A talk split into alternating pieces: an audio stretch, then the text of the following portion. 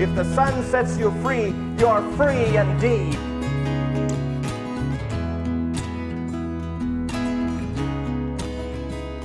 God wants to finish the story.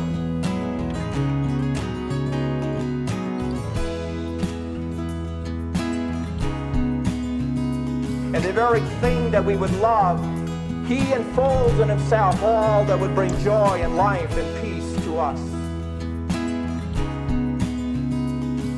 Welcome to Keep the Main Thing, a podcast of sermons and messages from Pastor Leland Evenson. I'm Mark Evenson. In this sermon given in June 1987, Pastor Lee uses a play on words, substituting the Great Commission with the Great Omission. You will quickly discover why he did that at the beginning of his talk. His creative and playful use of omission versus commission was a subtle jab at our consciousness around mission work. We all know the call Jesus put on our lives to go, therefore, and make disciples of all nations. I'm sure many of you could finish those verses found in Matthew 28, verses 18 through 20, baptizing them in the name of the Father, the Son, and the Holy Spirit. It came to be known as the Great Commission, teaching them to observe all that I have commanded you. Lo, I am with you always, even to the end of the age. We can assume that Matthew 28 was the gospel lesson that Sunday in June, although Peter gives the same account in Mark that Jesus told the disciples to go into the world and preach the gospel. Mark 16, verses 15 and 16. This is one of many talks Pastor Lee gave on the importance of missions, part of his ongoing vision and passion for world missions. He uses a fun quote about chasing a rabbit that can never be caught versus chasing and catching a skunk, suggesting what do we gain if we succeed at a task that is not worth the effort? Versus a nobler, a more important mission that may never be fully accomplished. The message there is yes, taking God's message out into the entire world seems like a very daunting and even seemingly impossible task. But even if we do not succeed in saving the whole world, haven't we at least followed Jesus' command and pursued a life of witness that He has called us to? Pastor Lee has a great line in his meditation The Lord hasn't called us to be successful, He has called us to be faithful.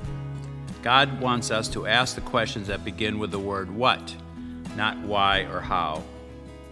Here's the Great Omission, June 14th, 1987.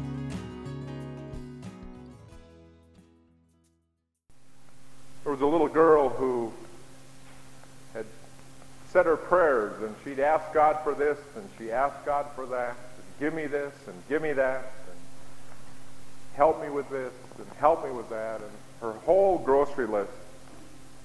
Finally, when she got done, she heaved a big sigh of relief and said, Now, God, what can I do for you? In our church, we have a church year, and the first half of the year is what God has done for us. We started way back in Advent season, and uh, through Christmas and Epiphany and Lent and Easter and Pentecost, it's really all the focus is on what God has done for us. And so now we come to the second half of the church year. We begin the second half, and the, the lessons and the texts and the challenges are kind of that kind of a response that if we really see God in the mystery of the Trinity and all that He is and all that He's done, then our response should be, Now, God, what can I do for you? And the first thing He tells us is in this text that we have with us this morning, in this gospel. The text that says, Go. The title is wrong. It was supposed to be the great omission, but my efficient secretary thought that I had made a mistake. And so she added a C to it, uh, which is not very, I would think she'd know after all these years I can be more creative than that. But, uh, uh, but that's good. Because we know, you see, that it shouldn't be the great omission, it should be the great commission. But by our lives often, and by where our interests are, and where our treasures are, and often where our money is, and where we spend our time, we're really saying that it's the great omission. It's the great omission in our lives, and certainly it is today. We're losing ground. And more and more people are coming into this world than we're bringing into the Christian faith and into the Christian church.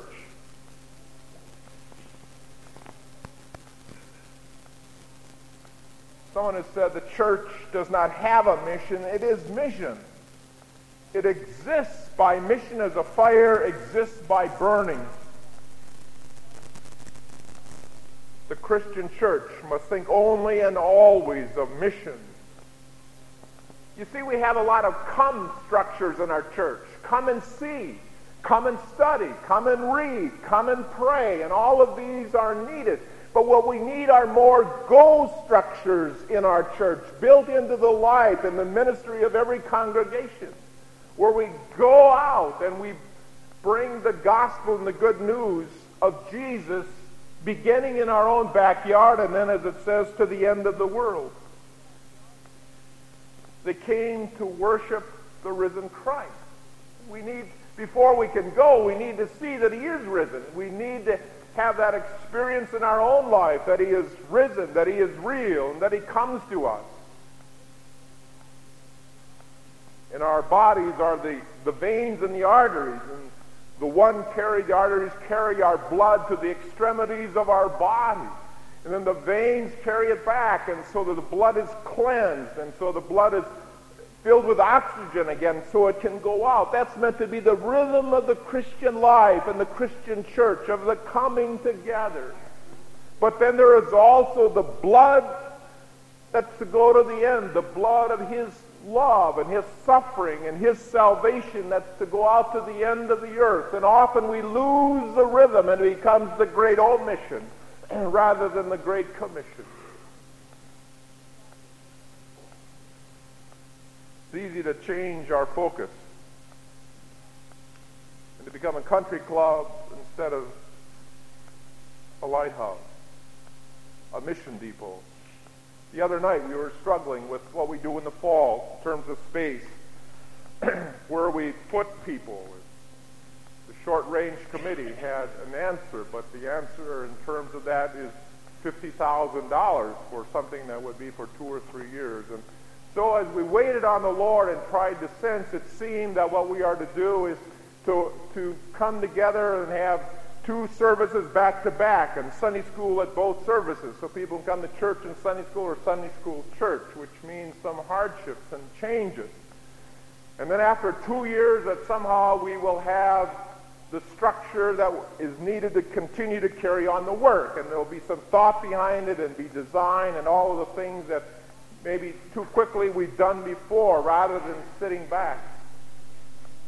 And as we thought about that, my vision began to dim. I began to think, oh Lord, what we could do with over $200,000 that's now in our mission fund going out this year, not to put bricks and mortar together in our church, but going around the world.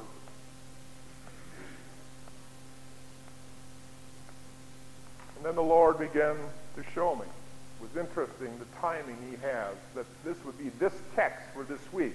And that we would get a letter from convicts this week, and a letter from Christofferson this week, and a letter, or someone who comes here from Hungary has been showing the Jesus film, and someone, uh, another one of our youth in Hungary who was sharing, and through her folks, I heard something from there, and from here and there and all over, and Linda's being commissioned on this Sunday, the Lord was beginning to remind me the church is mission.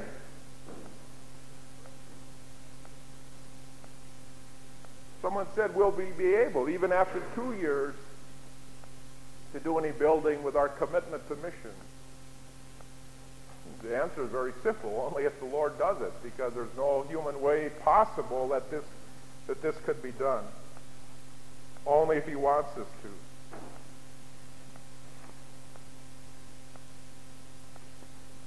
Sam Shoemaker, great Episcopalian who went all the way to China and wasn't even converted and realized when he went to China he didn't have anything to tell them and there became converted, became a great leader, pastor in the Episcopal Church says, the church exists by mission, so its success or failure, therefore, is not to be determined by the state of its buildings or the size of its membership, but solely by what it is doing to reach the untouched. I said, Thank you, Lord, I'm getting the message.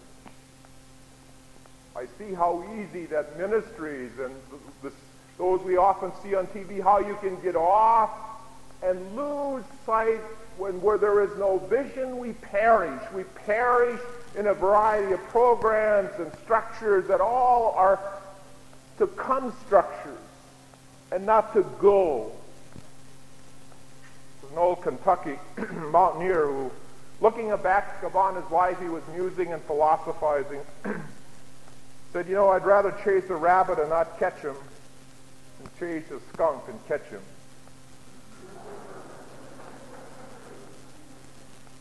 His homely expression may have lacked sophistication, but his point was clear.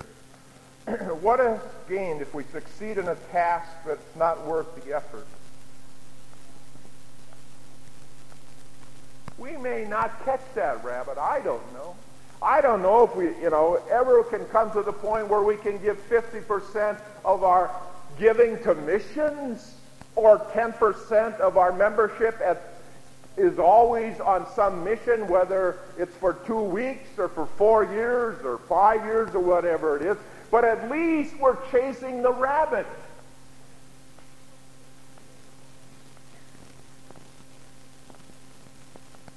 What about your life? You see, your life is meant to be a mission. That's what you're here for. That's what you've been redeemed for. You're not here for those lower goals of simply trying to catch a skunk, whatever that may be. You're not here to simply get an office with two windows or a title on the door for that kind of recognition. You're not here to gather toys together.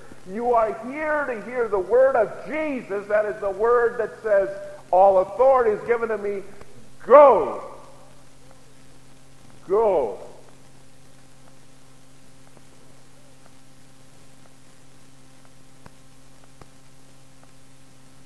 Now, the danger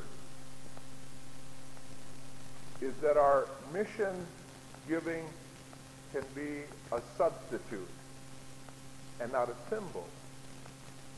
There was a uh, ship, the, the, Queen Mary, some years ago, very nice luxury liner, passenger ship that would go back and forth from here to Europe. and they had a very different foghorn. It was a foghorn that could be heard by ships that were a long ways away, but people who were on board weren't, weren't disturbed at all. If they were sleeping when they blew the foghorn, they didn't hear it. Too many Christians, you see, have that kind of idea in their life. They want the gospel to be heard to the ends of the earth, but somehow they don't want to be heard in their own backyard. And Jesus says you begin in Jerusalem, then to Judea, then to the ends of the earth. So our mission giving is not to be that kind of substitute that we hide behind our own lack of boldness, our own willingness. It's to be a symbol of our lives that every person in this congregation who knows the reality of Jesus is on a mission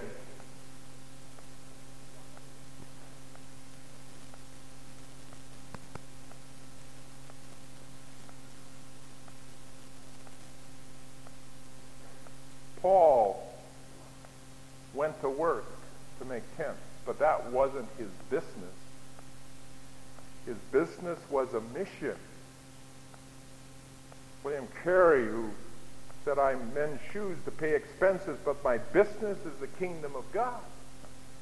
And each of us needs to sense that, that we are on a mission every day when we arise, that we are being sent on a mission, whether it's to work where we work in the arena of that office or the factory or to the golf course to play golf or to the school to learn, that somehow we are being sent to those places and to those arenas because he has said to us, go. Now, is it the Great Commission in your life or the Great Omission? Jesus said we are to live under his authority.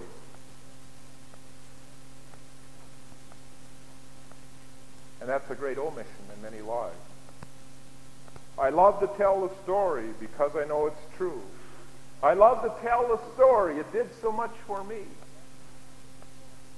You love to tell a story because you know it's true, because somehow the authority of Jesus is real in your life, that he is resurrected for you, that he lives for you, he lives with you, he lives through you. Only when we sense the authority of Jesus that he's done so much for me will it put any feet under me to send me on my way or to send my time or to my pocketbook or my energy or my effort. E. Stanley Jones says, the older I become, the fewer certainties I require. Miriam and I were talking about that the other day. What's important? Relationships. Relationship to the Lord and relationship to one another. The certainties of the gospel as we see it in the Father who created us and Jesus who redeemed us and the Holy Spirit who ministers and empowers us through us those are the certainties, only certainties we really need for the little few seconds we're in this world.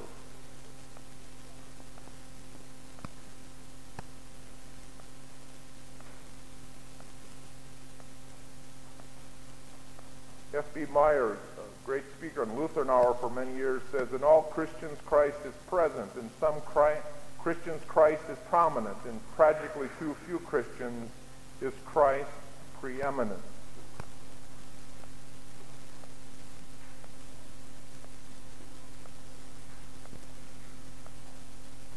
Is it the great omission in your life? Who's the authority? What guides and directs and drives you and motivates you?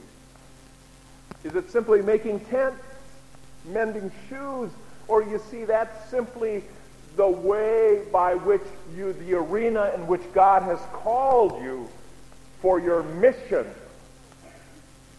to be the Word become flesh A few years ago, they had a campaign in the 1950s. The theme was Tell Scotland.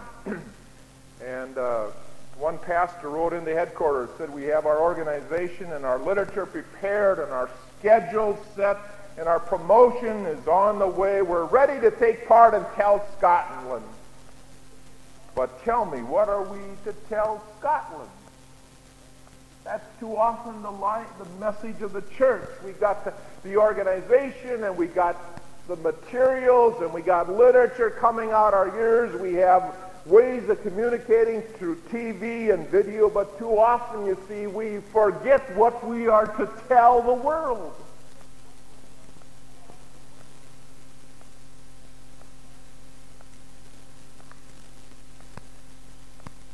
Are you chasing a rabbit?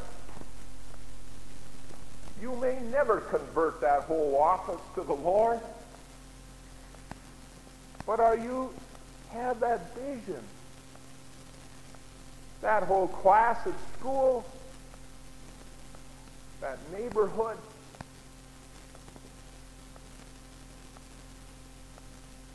or is it the great omission? And so, secondly, Jesus said, if you love to tell a story because you know it's true, and it did so much for you, then go. We often hear Pastor Hank say, bring people to church. Advice is all right. But today, Jesus is saying, bring the church to people. Bring the church to people. For the reason many people don't want to darken the door is they think they understand and know, but only as you are the church, and where if you know Jesus, and where you go, you are the church. You are Jesus in the flesh. You are to bring the church to people. They're, most of them are not going to come here. They're not going to invest time on a Sunday morning to come here, certainly with all the toys and things that can be done on a Sunday morning, but somehow they can't avoid if you bring the church to them. Henry Stanley, a great explorer, went to visit Livingstone. He said, I had to get out of there before I became a Christian just to be in the presence of that man. I sense the power and the glory of something greater than he was. And we all know who it was if the authority of, to the extent we're under the authority of Jesus, there's a pressure in us. Not a guilt trip on us, not a sense of I have to, but a sense that I want to. I can't help but speak, the disciples said, of what I have seen and heard.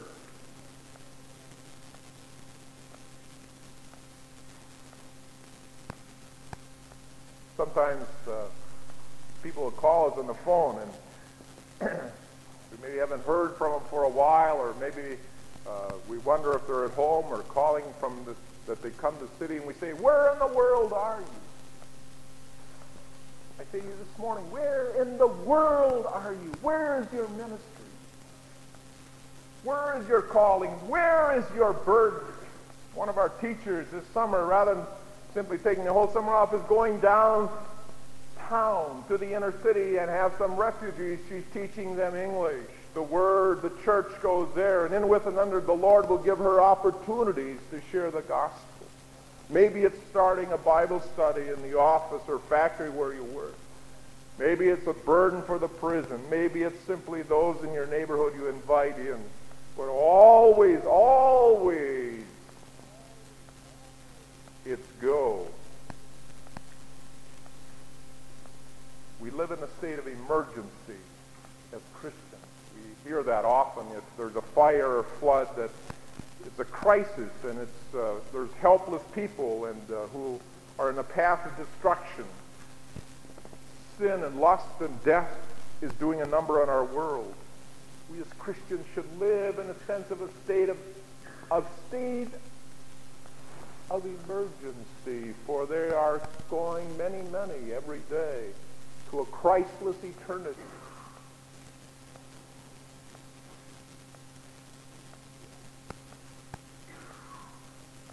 Someone has said Christians who fail to respond to human need anywhere are as guilty of heresy as those who deny any article of faith.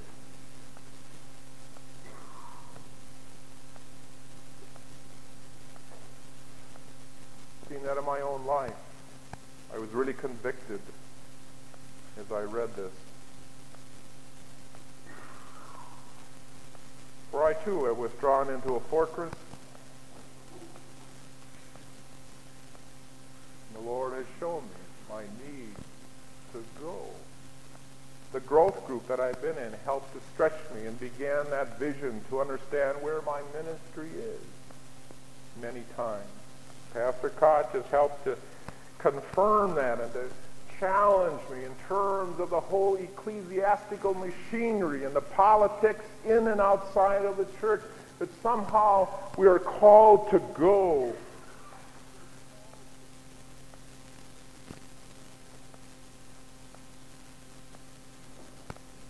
like what Richard Lovelace says in a book, Renewal as a Way of Life. He says Christians who oppose ecumenism because of their devotion to preserving the purity of one or another theological tradition must turn their minds off when they read 1 Corinthians 1 10 to 13 and the whole of 1 Corinthians 3. It's unfortunate that the churches which are most deeply grounded in Scripture and thus have the most help to give to other ministries are often those that draw back from ecumenical involvement in a given area. This is not simply ironic, it is strategic. It's a strategic coup of the devil. It hit me between the eyes. And simply confirm what I see is our vision for this congregation. That we are to go into the world, go into the structures in society and in the structures of the church and to be involved Certainly not simply to have a fortress mentality that we hide behind our good sense of authority of the Word and the grace and the love and the power of the Spirit.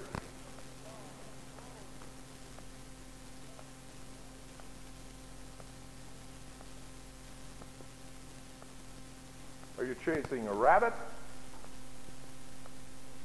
Is your life challenging so you wonder day by day for the Lord said,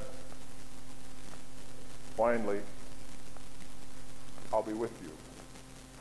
And that's the third great omission that we often have. We forget, we think we're on our own. And he said, no. He told us at the end of each of the Gospels and the beginning of Acts that he'd be with us. by the power of the Holy Spirit.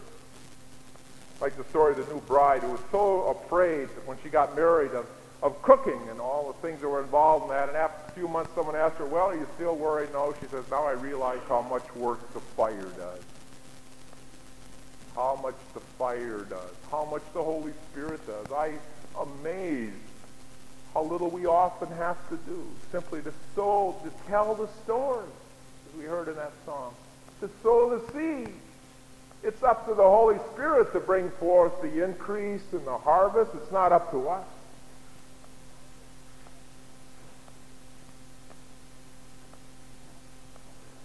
Nineteen eighty-three, there was a fire that broke out in Tijuana, Mexico.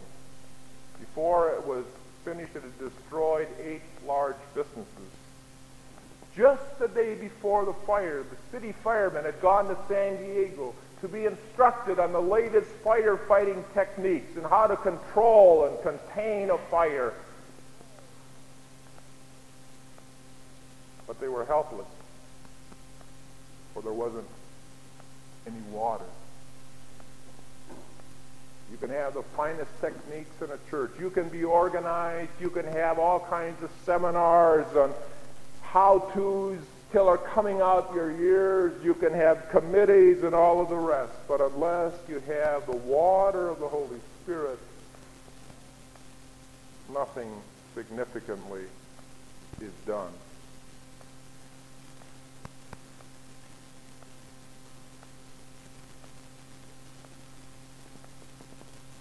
I hope you see your life is a mission. That you're not here to frighten little mice under a chair. To simply get your name on a door or a window in the corner of a corporate office. Or have your name in life. For we're here such a short time.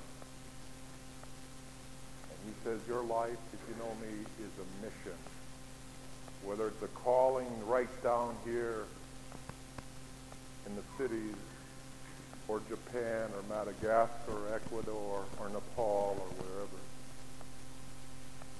I hope you have the spirit of two young men. And I close with this story. There were two Moravians. There was an island down by Australia owned by a huge plantation man slavery was in vogue, and he had all kinds, hundreds of slaves, and he wouldn't let any missionaries on the island to share the gospel with them. So these two young Moravians got the idea.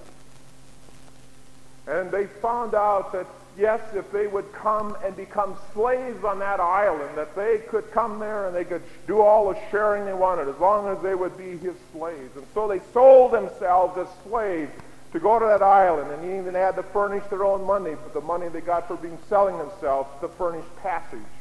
And as they were getting ready to go, their friends and relatives gathered in England to, to see them off on this ship. And some were crying, and many were just confused about these guys who they knew they, they would never see again, thinking that they were lost their marbles. They were out of their heads, selling themselves in this way to that kind of slavery. And so as the ship pulled away, the two young Moravians stood arm in arm. And about the time they could barely see each other or even hear each other, one of the Moravians shouted out to those on shore, May the Lamb who was slain receive the reward of his suffering.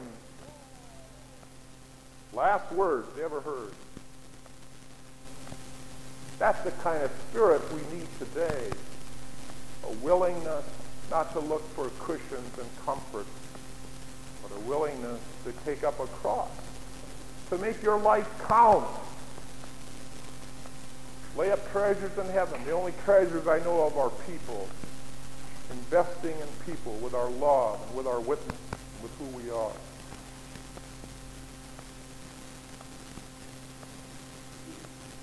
We sang that song.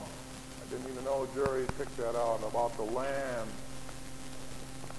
the joy that was before me endured the cross for all people. He loved the world. Is it the Great Commission? that would motivate you day by day? You have a burden on the inside? Do you love to tell the story because he's done so much for you?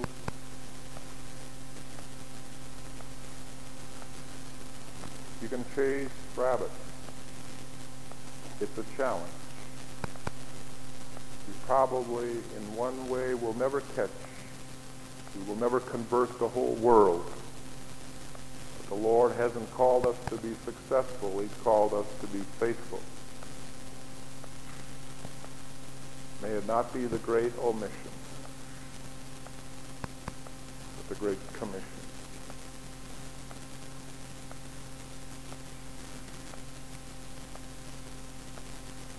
Lord, forgive us when we lose our vision and think we're here to to grease our own skids, to feather our own beds, to live for ourselves. For Paul said, I'm a prisoner of the Lord. He sold himself into slavery. There be that willingness to give ourselves to you that we can hear you say, go, and know you go with us. In Jesus' name, amen.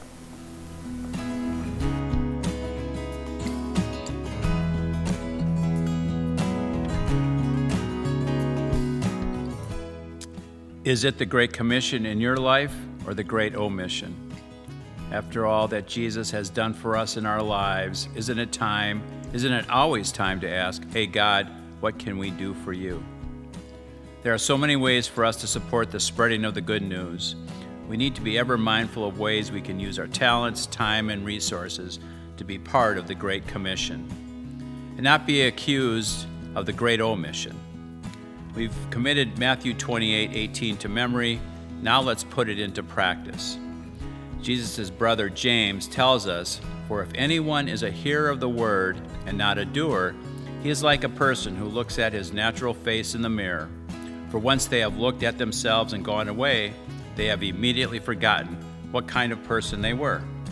But the one who looks intently at the perfect law and abides by it, not having become a forgetful hearer, but an effectual doer, will be blessed. Until next time, keep the main thing the main thing. Thank you.